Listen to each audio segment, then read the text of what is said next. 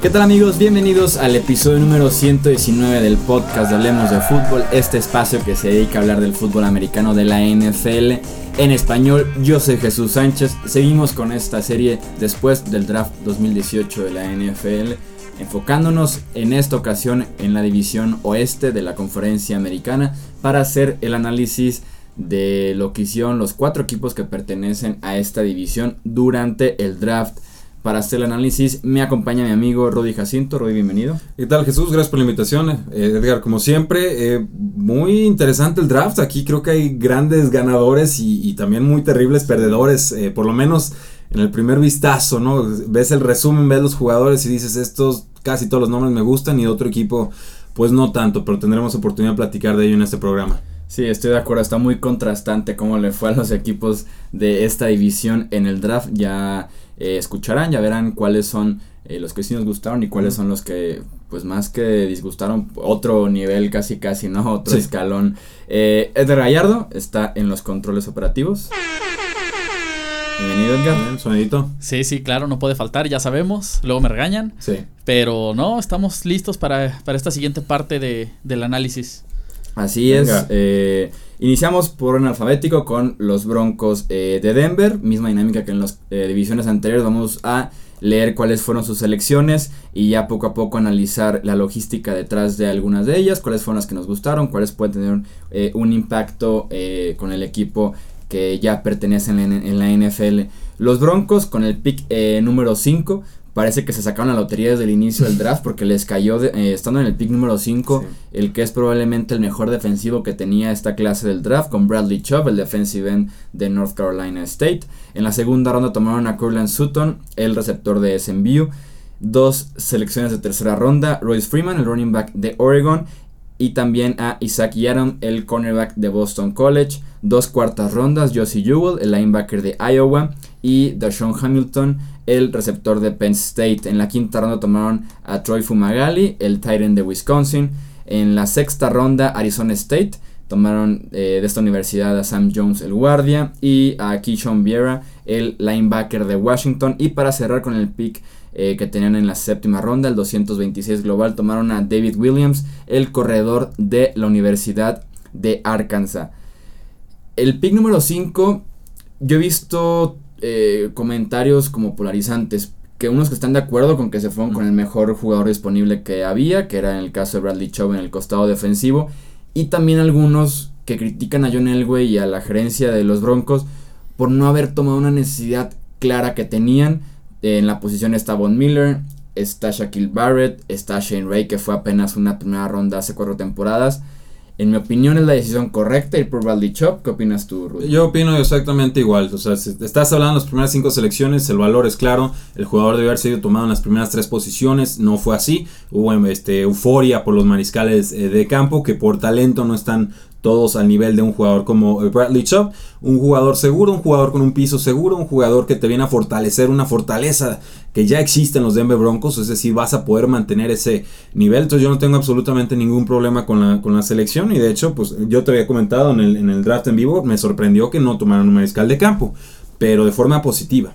Sí, hizo bien creo yo, en eh, confiar en la opción que tienen ahorita el presente que es Case Keenum, ya le invirtieron, tienen detrás eh, a dos jóvenes que podrían seguir desarrollando. Chad Uno Kelly. de ellos es Paxton Lynch. Chad Kelly, ya. Kelly. Al otro bórrenlo. Entonces yo no vi la necesidad de ir por un eh, quarterback a menos que les cayera alguien como la figura de Sam Darnold o que les cayera Baker Mayfield, por ejemplo, ¿no? Entonces me parece buena la decisión. Las mejores épocas de los Broncos, eh, cuando incluso ganaron el Super Bowl, era cuando podían presionar constantemente al quarterback con DeMarcus Ware y con Von Miller. Bradley Chop tiene ese potencial para formar con Miller una de las mejores parejas eh, actualmente en la NFL de pass rushers. Y Shane Ray está en su última temporada con los Broncos. Creo que incluso hay posibilidades de que se ha cambiado durante ya la temporada. Ya se tardaron, me, me parece. No ha estado del todo sano en las últimas temporadas.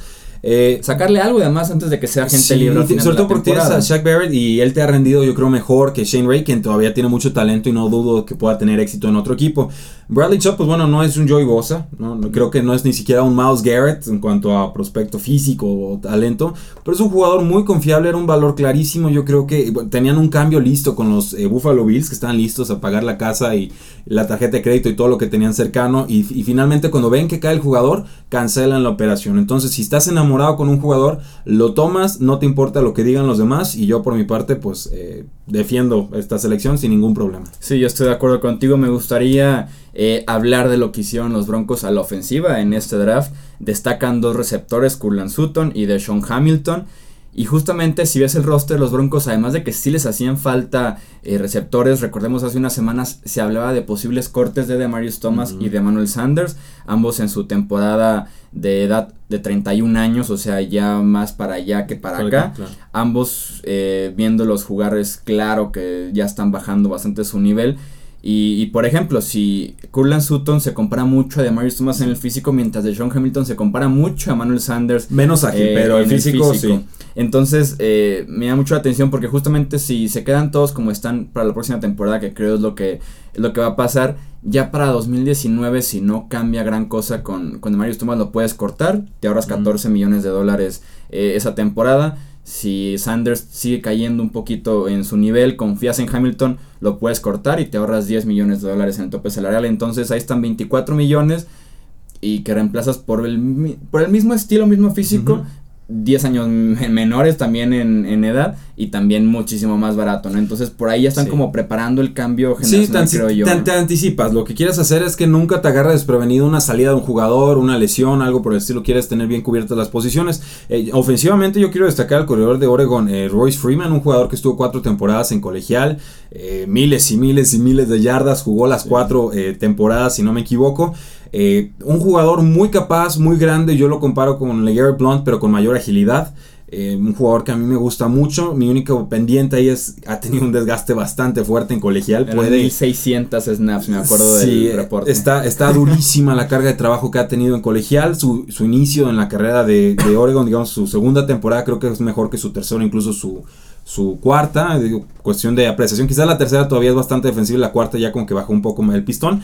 Un jugador que a mí entonces me gusta mucho y que debería consolidarse como la opción en primeras y segundas oportunidades, sin estar exento también de participar en terceras, aunque veo a los Broncos muy eh, comprometidos o casados con Devonte Booker, que es de los mejores atrapando pases desde el backfield, creo yo, de la NFL. Sí, que apenas estará entrando también a su tercera temporada, entonces tienen ahí un backfield eh, joven. A mí me gustó mucho de los Broncos con el pick 106 la selección de Josie Jewell, el linebacker de Iowa, un linebacker que, que hablamos eh, antes, del, antes del draft de, de, este jugador, que no tiene ni la medida de estatura, ni el peso, ni la fuerza, ni la velocidad, ni agilidad, pero tiene instintos, entonces no necesita la velocidad para llegar al lugar eh, a tiempo, porque con los instintos y, la inteligencia con la que reconoce las jugadas ya está ahí en el lugar, o sea, antes de que anticiparse de cualquier otro defensivo, incluso antes de los ofensivos. Entonces me gusta a mí mucho Josie Jewell para el centro de esa defensiva. Creo que Brandon Marshall, Jewell y Todd Davis, sobre todo en, las primeras oportunidades, podrían armar un buen grupo de linebackers. Sí, y bueno, y agregar que también pagaron capital del 2018, es decir, picks de draft por el safety linebacker Swag Ravens y también por el tackle derecho Jared eh, Valdir. Entonces creo que tienen que ser también contabilizados en, en esta camada. Ya los últimos nombres, Troy Magali, Sam Jones, Keyshawn Beerra y David Williams, pues más jugadores creo suplentes que, yo creo que me, hubiera ahorrado el pick de Troy Fumagalli, pero bueno, necesitan meter más cuerpos en esa posición de alas cerradas. Eh, no está ni siquiera en nuestro top 10, creo que está por ahí como en el 12-13, entonces... Es bloqueador casi al básicamente, Básicamente, y Jake Bott seguiría siendo el teórico titular en esa posición. Ojalá esté bien. Sí. Ojalá se, se, recupere Jake Bott, porque va a estar interesante la pelea ahí entre Jeff Weberman y, Jake Bott por ver cuál es la cerrada que se lesionó, pero que tiene potencial. Yo no creo mucho en Heroman, ¿eh? sí, yo muchos años, muchos años y no, nunca ha dado el estirón. Es la especialidad las alas cerradas de Denver, ¿no? Como no da el estirón. Virgil Green también super atleta y no, no da el estirón. Desde Julius, Thomas, se les fue. Huyó un año, ¿no? Para, y párale de contar. Pasamos entonces a los Kansas City Chiefs que tuvieron pocas selecciones en este draft, principalmente por el cambio que hicieron hace un año para elegir a Patrick Mahomes, que se convirtió ya para esta temporada en su quarterback titular. Los Chiefs con el, en segunda ronda fue su primera selección, tomaron a Brilliant Speaks, el defensive tackle de Ole Miss. En tercera ronda tuvieron dos selecciones, Derek Nandy, el defensive tackle de Florida State, y al linebacker Dorian O'Daniel de Clemson. En la cuarta ronda fueron por Armani Watts, el safety de Texas A&M. Y para cerrar tuvieron dos picks de sexta ronda. Tremont Smith, el cornerback de Central Arkansas. Y Khalil Mackenzie, el guardia que podría ser convertido a tackle defensivo de la Universidad de Tennessee. Y que ya platicamos en redes sociales de él. Es el hijo de el gerente general del rival divisional, los Oakland Raiders, de Reggie McKenzie. Su hijo Khalil McKenzie ahora juega con el rival con eh, los Chiefs. Un draft totalmente defensivo. Fueron seis picks, seis picks defensivos. Si tomamos en cuenta que Mackenzie se proyecta como tackle defensivo, se dan cuenta obviamente que su defensiva es el punto flaco. Ya invirtieron en Sammy Watkins, en Patrick Mahomes. Entonces la ofensiva la descuidaron como que, ok, ya está lista. Y la defensiva le invirtieron, pero yo la sigo viendo como una defensiva con huecos, sobre todo en la posición de esquinero. No sé quién va a jugar porque dejaron ya a Marcus Peters. Y traer a David Emerson obviamente no es la solución y lo debieron de haber visto con los Raiders. Eh, si lo estudiaron, eh, seguramente se darán cuenta que no puede ser el cornerback número uno del equipo. Pero vamos por partes. El defensive tackle de Ole Miss, Brilliant Speaks, suben posiciones para conseguir al jugador. Escalaron de la posición 78, eh, o más bien mandaron el pick 78 para subir del 54 al 46 por un jugador que está por debajo de las medidas ideales para un pass rush interior, para un jugador que no tuvo tanta producción colegial como para meritar una escalada de posiciones dentro de la misma ronda. O sea, eh, yo ahí sí le pongo la tacha completa a los Kansas City Chiefs, porque, sobre todo porque teniendo tantas necesidades y pudiendo seguramente esperarte por el jugador, se vuelven locos, se enamoran de más pagan el precio y entonces ahí pierden dos selecciones por un jugador que para mí no valía ni siquiera la, original que hubieras pagado en su momento, ¿no? Eso, eso en el sentido de, de Brilliant Speaks. Luego, bueno, tenemos a, Derek Nandi que, pues bueno, tuvieron también que pagar eh, posiciones para subir, escalar. Tuvieron que soltar el pick 122 para escalar 11 posiciones. Entonces, un roster que necesita muchas selecciones en defensiva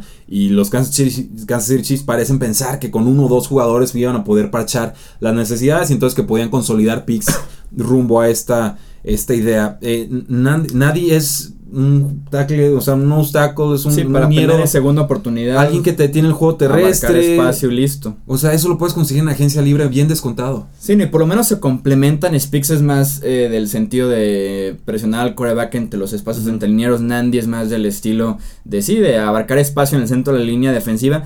Pero sí, yo no soy fan de ninguno de los dos linieros. Eh, en una línea defensiva que tiene pues básicamente a Chris Jones y, ya? que sí es un muy buen liniero defensivo, pero que sí les hace falta y se notó la temporada pasada porque cualquier equipo le podía correr a los Chiefs y sobre todo ahí está el mayor ejemplo eh, que es el, los playoffs en contra de Tennessee que Derrick Henry se volvió loco en contra de los Chiefs. No, no, bueno, yo me acuerdo cuando los Kansas City Chiefs están tratando de recomponer su temporada y juegan contra los Gigantes de Nueva York, ¿no? Que venían con esta racha espantosa y le sacan el juego y dices no puede ser, no recuerdo cuántas yardas terrestres fueron, pero les apuesto que estaban cerca de las 100 yardas eh, permitidas. O Daniel, el linebacker de Clemson, más de equipos especiales, creo yo, no, necesariamente como espectacular. ¿Qué, por lo menos, opinión tienes? Por lo menos tienen, creo yo, es de, la es de las mejores posiciones que tiene esa defensiva, que es la de linebacker, porque adquirieron a Reggie Ragland, que fue creo que segunda ronda apenas hace dos temporadas, y Anthony Hitchens, que le dieron un dinero en la agencia libre, pero sí pagaron de más, pero por lo menos está cubriendo un espacio que dejó Derek Johnson ahora que se fue eh, a los Oakland Raiders. Entonces, sí es más como un complemento a estos, a estos dos nombres. A mí el único pick que me gusta prácticamente es el de Armani Watts, que es un safety muy ligerito, muy bajito, pero que tiene muchísimo rango. rango Complementa bien a Eric Berry, que es un safety más fuerte, que puede jugar más cerca de la línea. Veremos si Watts se puede convertir en este eh, safety que lo complemente desde su primer año es lo único que me gusta probablemente del draft de los Chiefs. Bueno, y también, eh, bueno, Man igual tiene preocupaciones, o bueno, genera preocupación por su falta de condiciones atléticas, pero bueno, es un jugador eh, que como bien mencionas tiene, tiene razones o motivos para ser tomado en una cuarta ronda. Eh, solamente el cornerback eh, Tremont Smith de la Universidad del Centro de Arkansas, o de Arkansas, como se deletrearía, consigue, o sea, es un jugador bastante rápido, corrió 4.32 en el draft. Y eh, pues bueno, jugó en una división menor, pero pues, si estás hablando de una sexta ronda, creo que es de esos que te intrigan y que tienen eh, posibilidades muy reales de superar su valor o, precio de draft. Pasamos entonces con los Chargers de eh, Los Ángeles, uno creo yo uno de los mejores equipos en este draft y sobre todo tienen la que es candidato a ser la mejor selección de todo el draft, creo yo. por el valor que tenía ese pick 17 y el talento que está llegando. Eh, que es el caso de Derwin James, el safety de Florida State, que llega a los Chargers de manera sorpresiva desde esa posición, no tuvieron que moverse para aterrizar uno de los dos mejores safeties que tenía esta clase del draft. En la segunda ronda toman a Uchena Nwosu, el linebacker de USC, que con los Trojans jugó más por el exterior, presionando al quarterback. Creo que con los Chargers va a jugar más bien por, en, por adentro, porque pues Joey Bosa y Melvin Ingram nadie, nadie los mueve en esa posición.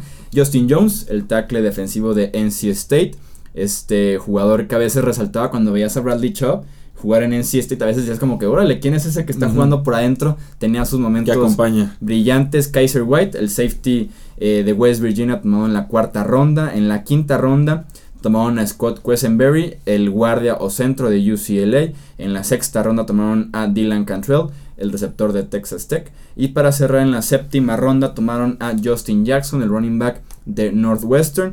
Un draft eh, raro porque son sus siete picks, o sea, no tomaron en cada ronda eh, a un jugador, no tuvieron mucho movimiento los Chargers, como les decía, creo yo que eh, fue un home run lo que pegaron con Derwin James en la primera ronda tiene el potencial para jugar cerca de la línea, para retroceder, para jugar como un, eh, pues sí, un estilo muy similar que tiene Eric Berry con, el, con los mismos Chiefs de la misma división. Eh, para cubrir a Travis Kelsey eh, cuando se enfrenten con Kansas City, para cubrir a Jared Cook cuando se enfrenten con los Oakland Raiders y tener un impacto inmediato. Es como yo veo a Dwayne James en esa defensiva, un impacto inmediato porque por si tenían ya un muy buen grupo de esquineros, probablemente de lo mejor que tiene la NFL por ahí los safeties eran decentes a, lo mucho. Y con Derwin James creo que tienen a un titular inmediato. Y con Kaiser White, que hizo muy buenas coberturas cuando estaba jugando en West Virginia como, como ese safety en el centro del campo. A mí me gustaba mucho Kaiser White, me, me gustaba en general la clase de safeties. Creo que tienes a dos titulares para los próximos años en James y también en White. Sí, con, con, White, bueno, vas a poder usarlo en paquetes nickel, paquetes dime, que es cuando metes a uno o dos jugadores en el backfield o en la parte trasera de la defensiva. Eh, Derwin James, un acierto total, puede ser el robo del draft sin mayor eh, problema. Eh, no creo que valga eh, la pena comentar más porque obviamente estamos enamorados del jugador en este programa. El tema del linebacker de USC, Uchina Nwosu.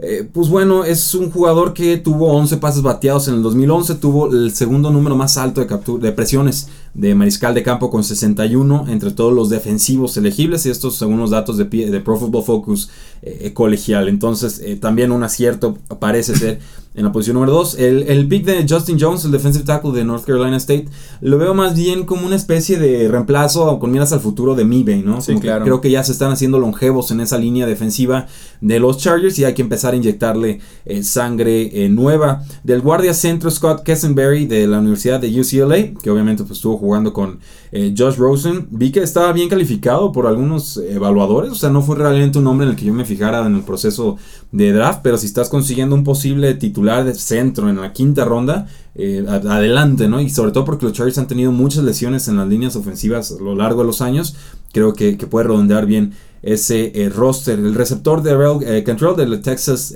Tech fue el mejor calificado con, en cuanto al SPAC, que es esta que te miden tu altura, tu peso, tus pruebas físicas y entonces hacen una especie como de análisis de, de, percentiles. Es sumamente rápido en áreas cortas, pero además mide 6'3 y pesa 226 libras. Entonces eh, me imagino una, herramienta, un arma de este tipo con, con, Rivers, que es un mariscal de campo que sabe anticiparse a las rutas, pasarle con ventaja a los receptores y pues tiemblo, ¿no? Porque ya de por sí estaba bastante fuerte esa ofensiva. Y ya al último, pues bueno, Justin Jackson de la Universidad de Northwestern le mete presión inmediata a Austin Eckler, vale mucho más que una séptima ronda. Sí, a mí me gusta también, como bien dices, los picks a la ofensiva. El de Scott Cressenberry, los Chargers acaban de adquirir a Mike Pouncey.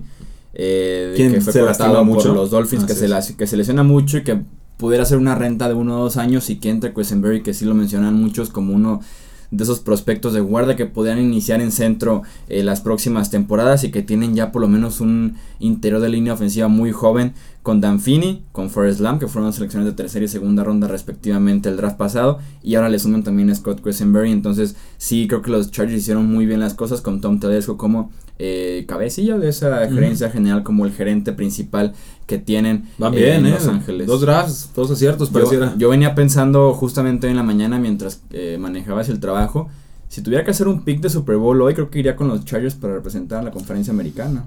Podría ser. ¿Dónde están los, las debilidades de los Chargers? Eh, Son los Chargers. ¿Dónde? Esa, los es- esa es Chargers. La una, primera es que los Chargers esa es una debilidad Chargers. muy clara la afición, que obviamente pues está partida ahí, no echan porras. Eh, Sí, la primera es que los Chargers son muy Chargers, pero creo que ya se acabaron por lo menos las épocas de 8, 8, 9, 7, 7, Ah, sí. 9, Sí. o de como llevan como una década así. Creo que oficialmente los vemos en los playoffs y me parecen para mí los favoritos en esa Por división. talento creo que sí, ese cuento ya lo he escuchado mucho con los Pittsburgh Steelers año tras año, creo que hasta que veas toda la amalgama junta, te la compro. Por talento, eh, me queda claro que van que son favoritísimos para ganar la división. Yo sí los pondría como eh, probables finalistas, incluso para la, la conferencia. No me asustaría para nada porque tienen una ofensiva, digamos, comparable a, una- a un Pittsburgh o comparable a unos Patriotas, eh, pero mejor defensiva. Entonces ahí creo que se balancea la cosa. Consigan un pateador, por favor. Ya Sí, consigan un favor. pateador y van a ganar como cuatro juegos más y con eso va- el, el mundo les va, les va a brillar. Eh, los Chargers me recuerdan a mí cuando hablábamos de los Jaguars hace dos temporadas que tenían el talento por lo menos y se veía por ahí como los chispazos de que esto es un buen equipo, este Sí. es un buen equipo. Creo que finalmente podríamos ver a los Chargers materializados realmente eh, en un buen equipo. Con que no empiecen 0-4, yo creo que ya está perfecto el, el arranque y ya llegan a postemporada. Sí, no, y no tengan a un pateador que se llama John Ho, o sea... O su, o- o- ¿cómo se llamaban? El- ¿Cómo se llamaba el pateador coreano? ¿Ese es John Ho? ese, ¿John ese, Ho? sí. Sí, John Ho. O sea, No, hombre, la recicladera que tuvieron en esa posición, Dios mío. Pasamos entonces para cerrar esa división con los Oakland Raiders, que tomaron con el pick eh, 15 de la primera ronda a Colton Miller, el tackle de UCLA. Hicieron un cambio para dejarle a Arizona su pick y tomar a Josh Rosen. En la segunda ronda fueron por eh, PJ Hall, el tackle defensivo de Sam Houston State. Tuvieron dos picks de, de tercera ronda. Brandon Parker, el tackle ofensivo de North Carolina A&T. Y Harden Key, el defensive end de LSU. En la cuarta ronda fueron por Nick Nelson, el cornerback de Wisconsin. Dos quintas rondas. Uno de ellos fue Maurice Hurst, el tackle defensivo de Michigan. El otro fue Johnny Townsend, el pateador de Florida. En la sexta ronda fueron, bueno, despejador de Florida. En la sexta ronda fueron por Asim Victor, el linebacker de Washington. Y para cerrar, Marcel Ateman, el receptor de Oklahoma State. Es un draft sumamente extraño, con muchísimos riesgos. Por todos lados veo minas. Tiene, tiene un sello John Gruden totalmente, porque Sí. son jugadores con muchísimos riesgos eh, por su personalidad o por su pasado o por el aspecto médico, Igual, y a todos legal, les, o no sé, sea, igual a todos les gustaba comer plátano, ¿no? Entonces White Banana y, o y sea, vámonos, ¿no? probablemente todos se pueden generar dudas acerca de eso y también en sobre todo en el costado eh, de la línea ofensiva me molesta que tiene el sello de Tom Cable que es No. El entrenador de la línea ofensiva de los Raiders que fue el entrenador de la línea ofensiva de los Seahawks que casi mata ¿Cuál línea a, ofensiva? a Russell Wilson Yo no la vi. y que elegía muchos proyectos o jugadores con mucho físico y que según esto él los podía desarrollar porque Seattle incluso invertía en jugadores de la línea defensiva que los convertía a línea ofensiva porque Tom Cable les veía las Sí. aptitudes. Fueron por Colton Miller, muy temprano en mi opinión en el draft. Colton Miller me gustaba a partir del pick 20, 23 hasta el, hasta, hasta el 32 era probablemente lo máximo que podía caer. 15 es sumamente temprano. Yo sigo con la teoría de que los Raiders están enamorados de Mike McGlinchey, el tackle ofensivo de Notre Dame. San Francisco se los ganó un pick antes con el pick número 9, entonces no les quedó otra más que bajar del 10 eh, al 15. Y sí, Brandon Parker y su potencial que tiene viniendo de la Universidad de North Carolina, A&T, nunca lo va a poder desarrollar Tom Cable, lo puede decir probablemente desde ahorita.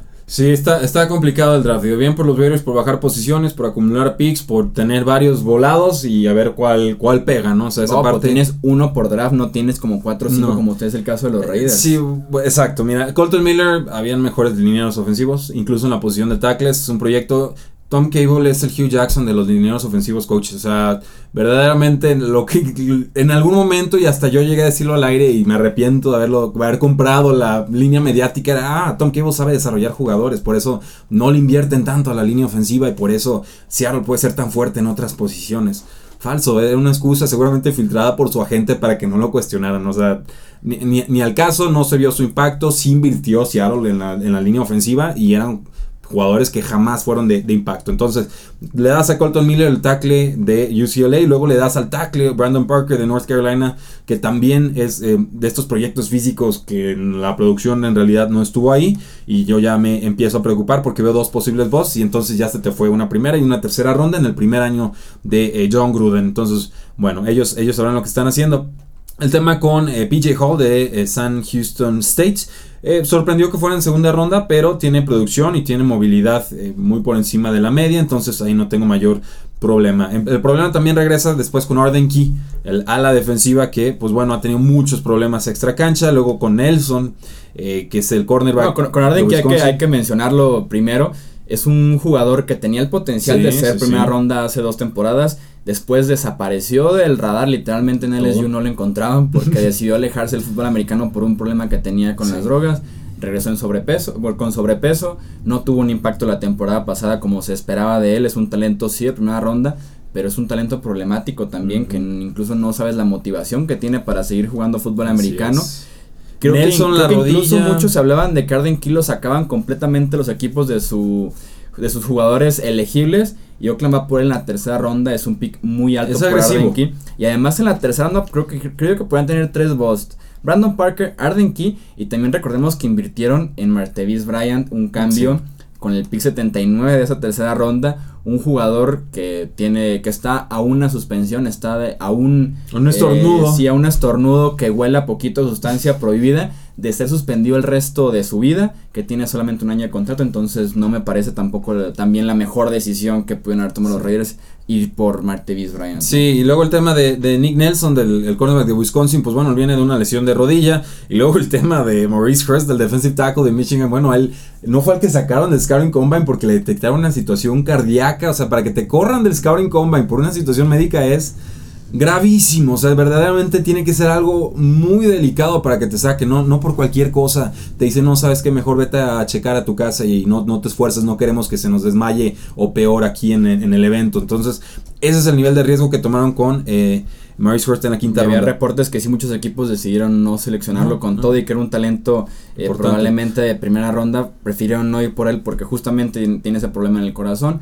Y porque el último que vimos con este problema que sí lo afectó más adelante fue Nick Fairley, que se termina retirando hace una temporada justamente por un problema que se detectó en el Scoring Combine y que sí llegó a pesarle ya varios años después, pero que sí le, eh, le pesó y que podría ser, esperemos que no, también el caso de, de Maurice Hurst. Y, luego el caso de, bueno, corres a Marquette King, el, uno de los mejores despejadores de toda la liga, porque según esto su personalidad y que quién sabe qué, cuántos cuantos inventaron, que castigos, que ni siquiera fue de los más castigados de la NFL, y traes con un quinto pick a Johnny Townsend de Florida, no lo conozco sinceramente, pero pues en general lo ideal no es gastar picks en posiciones. así fue el, así fue el draft, creo yo. Sí, o sea, está bien, fue una necesidad, la atendieron, va, pero Oakland tiene muchísimas más necesidades, o sea, no son los Patriotas para estar tomando long snappers con Joe Cardona en la ronda quinta, o sea, no, no, no, no me gusta nada el draft. Ya solo para redondear. No, no, Marcel Atman, receptor de Oklahoma State, jugador productivo, un jugador que no corre muy buenas rutas, creo que le podría faltar para la NFL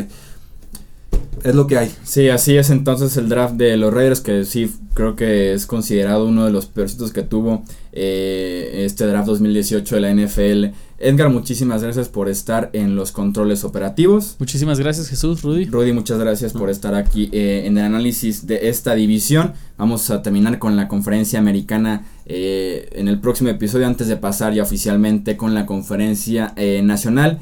Antes de despedirlo tenemos un anuncio importante eh, que hacerles aquí en Hablemos de Fútbol. Oficialmente tenemos página web. Oficialmente tenemos página web. Estoy esperando aquí los aplausos de Edgar o algo. Ahí está, ¿cómo no? ¿Cómo no? el patito ese, ¿no? Sí, no, además de los videos en YouTube, además del contenido que publicamos todas las semanas aquí en formato de podcast. Ya tenemos página de internet, hablemosdefutbol.com, así muy sencillo como el nombre, nada más agreguen el punto .com donde estarán encontrando noticias, las principales eh, del día que tuvo la NFL y sobre todo estarán encontrando columnas, diagonal, opiniones de cada uno de los analistas que tenemos aquí en Hablemos de Fútbol. Obviamente de Rudy, habrá opiniones mías, habrá opiniones de Luis Alberto Aguirre que ya no lo han visto, sigue, pero con vida, aunque no lo crean. Y también tendremos invitados, tenemos analistas que estarán ahí con nosotros, así que estén muy al pendientes, hablemos de fútbol.com, esperemos ahí eh, su visita y que nos digan eh, qué les pareció este nuevo paso que estamos dando aquí en Hablemos de Fútbol. Así que ahí está el anuncio que teníamos importante para este día y para este episodio ya del draft 2018 de la NFL. Yo soy Jesús Sánchez, muchísimas gracias por su preferencia, por escucharnos un episodio más aquí en Hablemos de Fútbol y nos escuchamos y nos vemos en el próximo episodio. Hasta luego.